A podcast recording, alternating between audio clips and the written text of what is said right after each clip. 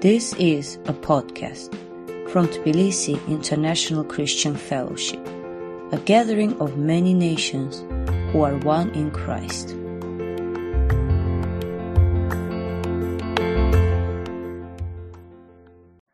It's not faith in some general philosophy or a system of ideas or even faith in profound theology or doctrines. This is faith in a person.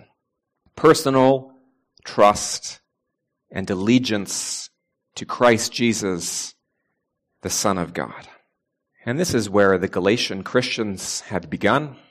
Paul had shown up in their towns and cities, and he had preached, Jesus loves you, and he died for you.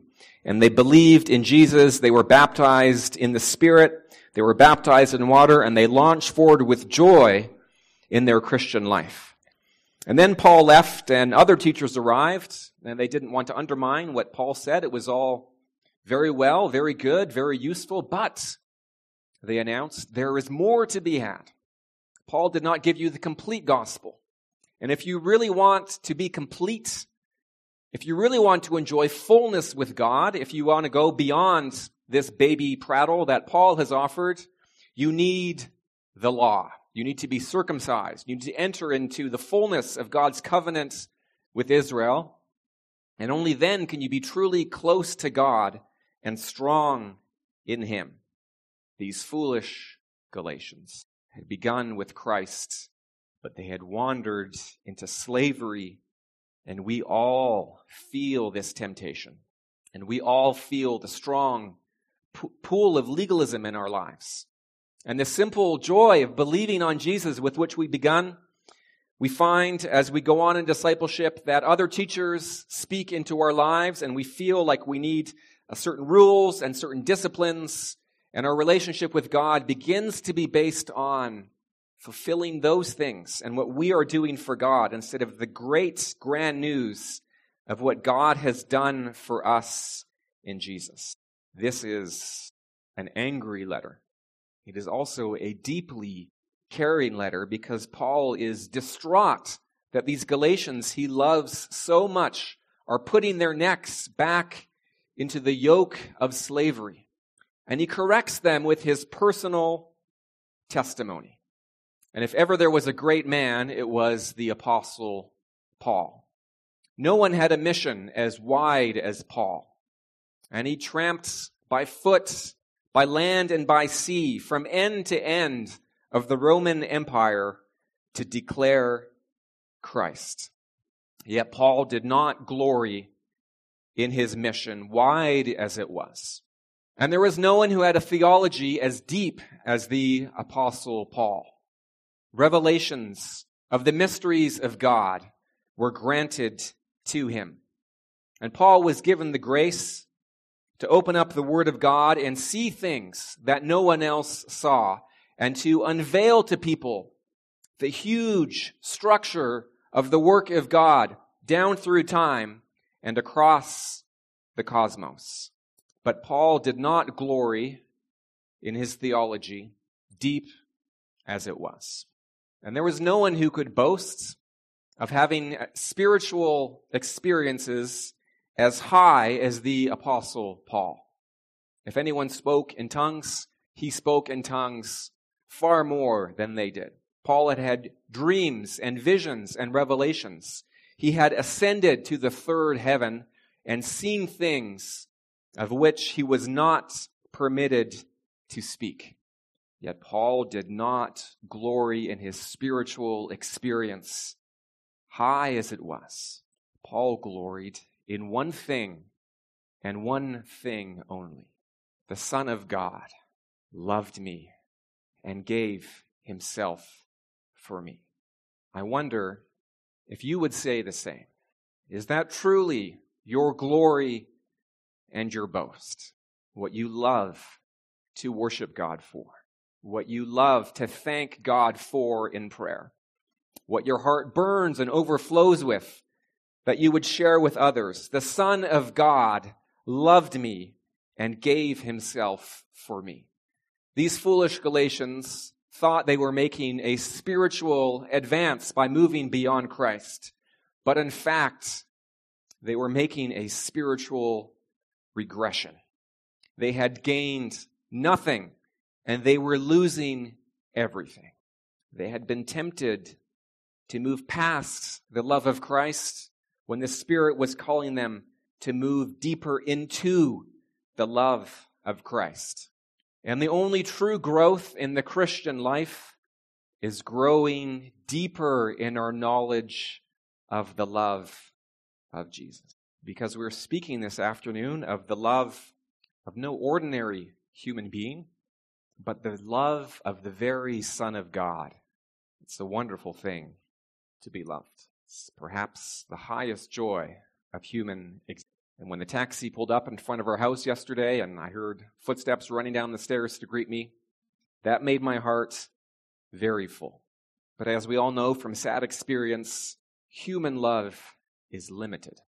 And even at her sweetest and her most intense, and my life, my wife does love me very much. Her love is still something I can take in, I can comprehend, I can wrap my arms around it. I'm able to withstand her human love. And her love is not always at its best, and my love is not always at its best. Our love flickers and falters, and one day our love will fade. But we're speaking this afternoon of love that is not on a human scale. The love of Jesus had no beginning, and it will have no end. It's a sea with no bottom, and a sky with no horizon. And it is unimaginably fiery and intense. The surface of the sun has been measured at 5,600 degrees Celsius at the surface, which is relatively cool because at its center, the sun is 15 million degrees. Numbers we cannot comprehend. And this is as nothing to the intensity of the love of Christ for sinners like you and me. The love of the Son of God. And the wonder for Paul is that this massive, infinite, measureless love is focused on a single point. He loved me. And everyone who belongs to Jesus can and should and does say the same thing. He loved me.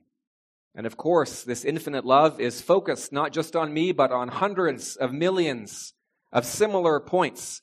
But because the love of Jesus is infinite, there is no diminishment in his love because I share it with others. The love that I receive is far more than I could possibly take in. He loved me. The Christian faith is not individualistic. It is wonderfully social and communal, but it is intensely personal. We're not speaking in vague generalities because faith writes our own name under all the promises of God. Because what we've received in Christ is not an unfocused general benevolence toward the vast nameless horde of humanity. It is a particular love for particular. Paul had contemplated the vast scope of God's plan in salvation, stretching into the mists of eternity in past and future, stretching to the very ends of the cosmic order. But he never, never, never lost the wonder that this love was for him personally. And this, glorious, incongruous scandal of Christianity. This week, the Atheist Forum Twitter account tweeted this. They meant this as a mockery. Christianity, belief that one God created a universe 13.79 billion years old, 93 billion light years in diameter. One light year equals approximately 6 trillion miles consisting over 200 billion galaxies, each containing uh, 200 billion stars, only to have a personal relationship with you. And this, tweet, this was widely retweeted by Christians. And one woman, one woman remarked, I have returned to this tweet five times today just to revel in the sheer joy of it. Those who have not had their eyes opened by the Holy Spirit cannot possibly comprehend the scandal of the love of Christ for us personally and particularly. Your very name is sweet to Christ. Your very face is precious. And our high priest stands before God, bearing our names on his breastplate as he continually intercedes for those. Now, who is this me that is loved by Christ? And if God has granted to us any measure of self awareness, we know this me is deeply compromised, sinful. If you imagine the love of Christ is a matter for self congratulation, you are deeply, we're all naturally filled with pompous self regard. Of course, I am worthy to be loved. And then the Holy Spirit opens our eyes and we see how far we are from God. When the Father loves his Son, infinite love is meeting infinite loveliness. One is simply the reflection of the other. But this is not the case when Father and Son love you. Perfection meets imperfection. Holiness meets sin. Glory meets shame. Light shines on darkness. The Son of God knows you, and he knows you well. There is no aspect of your shameful self of which he is not aware, no corner and no crevice into which his light does not shine. But he does not burn in well deserved wrath towards you this afternoon. He burns in totally, and this is true, at the very entrance of the Christian life. You are sinful. Far more sinful than lies, but your sin is no obstacle. It was an obstacle, but Jesus has taken care of that.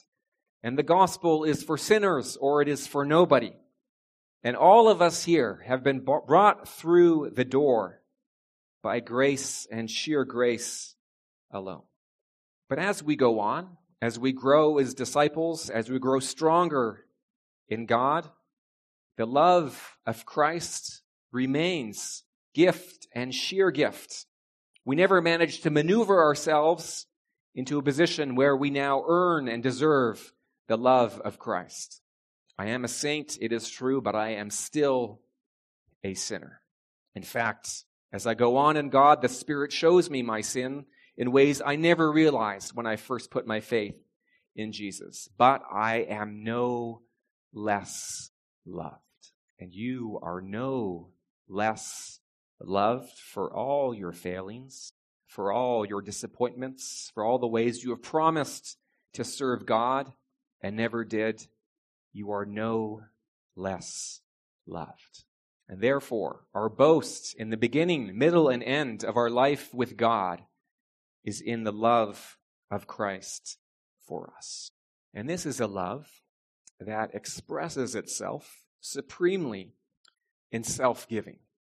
The Son of God loved me and gave himself.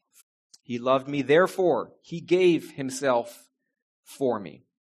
And since we are lost and dead in our sins, the love of Jesus must go beyond merely fondly contemplating us.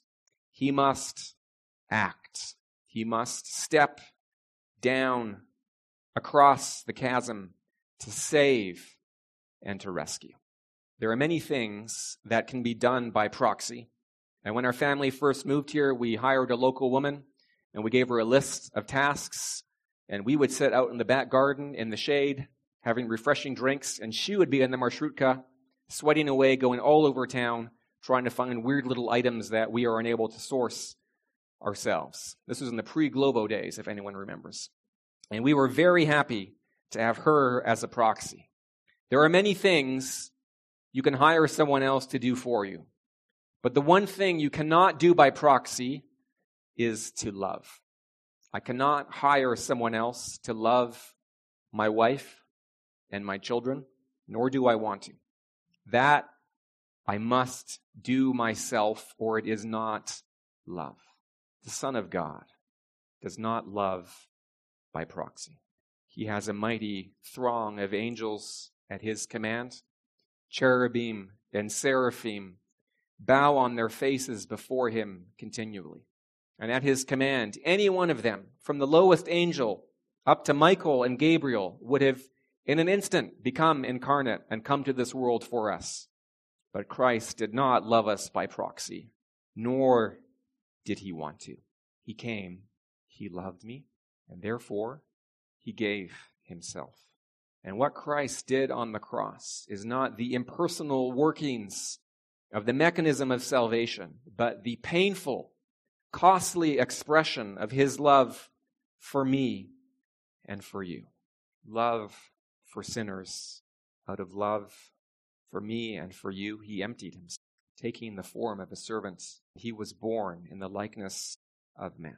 And to love me and to love you, he agonized and he sweat drops of blood in the garden, praying, Father, not my will, but yours be done.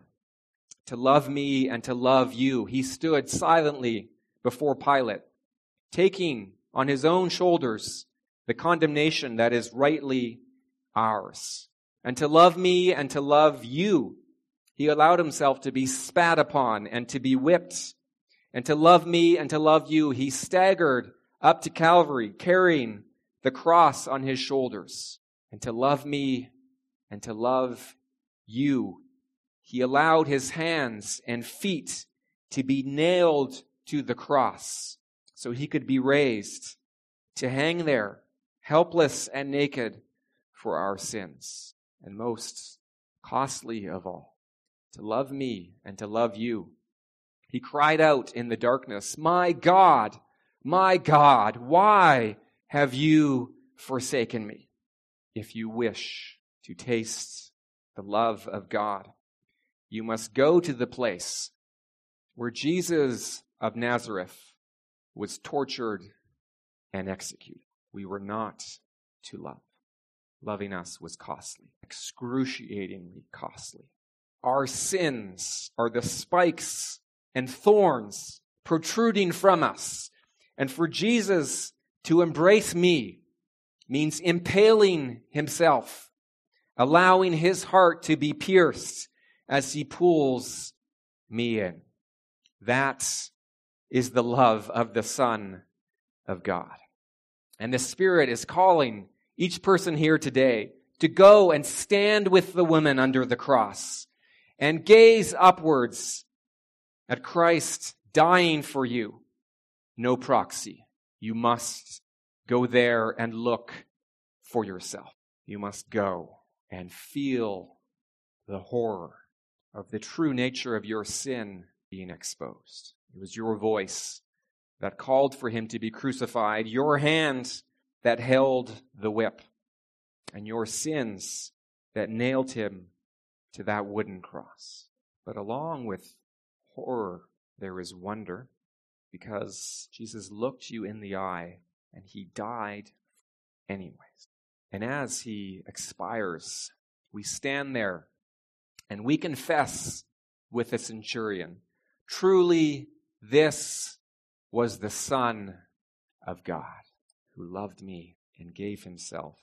We make Christianity so complicated, but it's very simple. It's living by faith in the Son of God. And if you are here exploring Christianity, you have questions, you're curious, you're trying to get your hands around this huge, complicated system, what we all want and pray for you today is that the Spirit brings you to a personal realization that the Son of God loved you and gave himself for you, not as a general system or as an interesting religious truth, but the personal love of the dying Son of God directed at you. And you are invited, like we were invited, freely, without cost, to come and sign your own name under the salvation of God.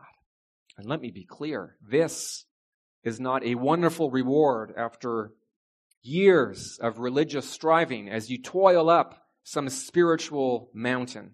This is the gift of God for everyone and anyone.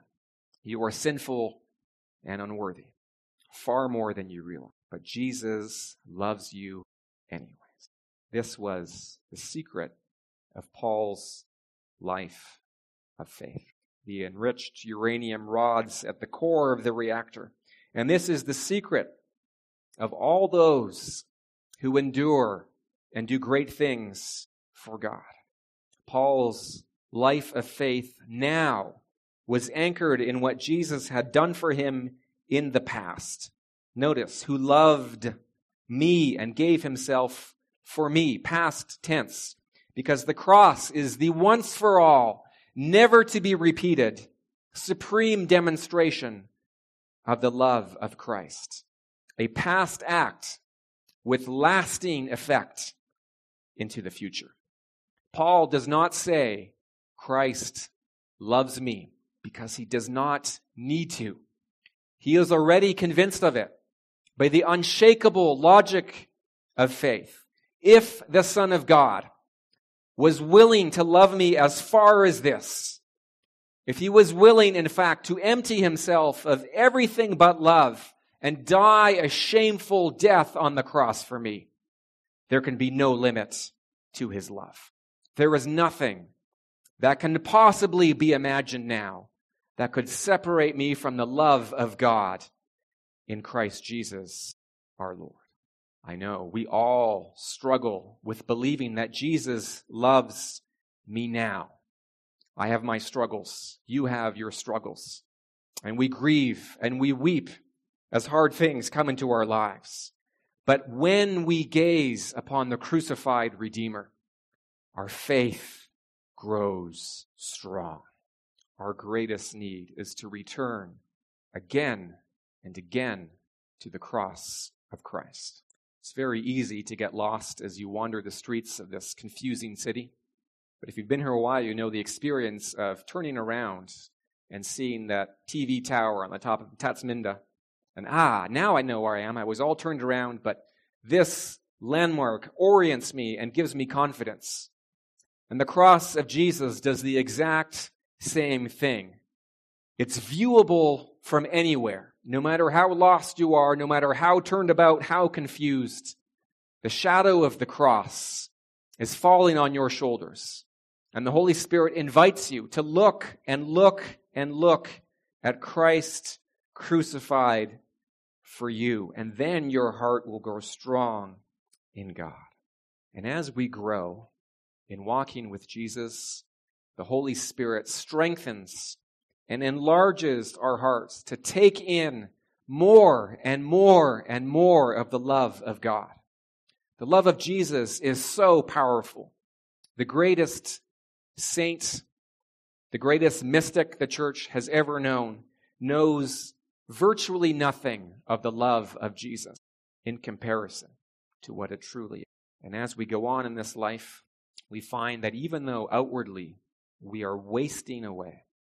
Inwardly, we are being renewed day by day as we feed by faith on the cross of Christ. And one day, hopefully, we'll all be wrinkled, shrunken little old men and women, our bodies weak and shaking, perhaps. But may the Spirit give us hearts that burn with the love. Let's pray and ask for that grace.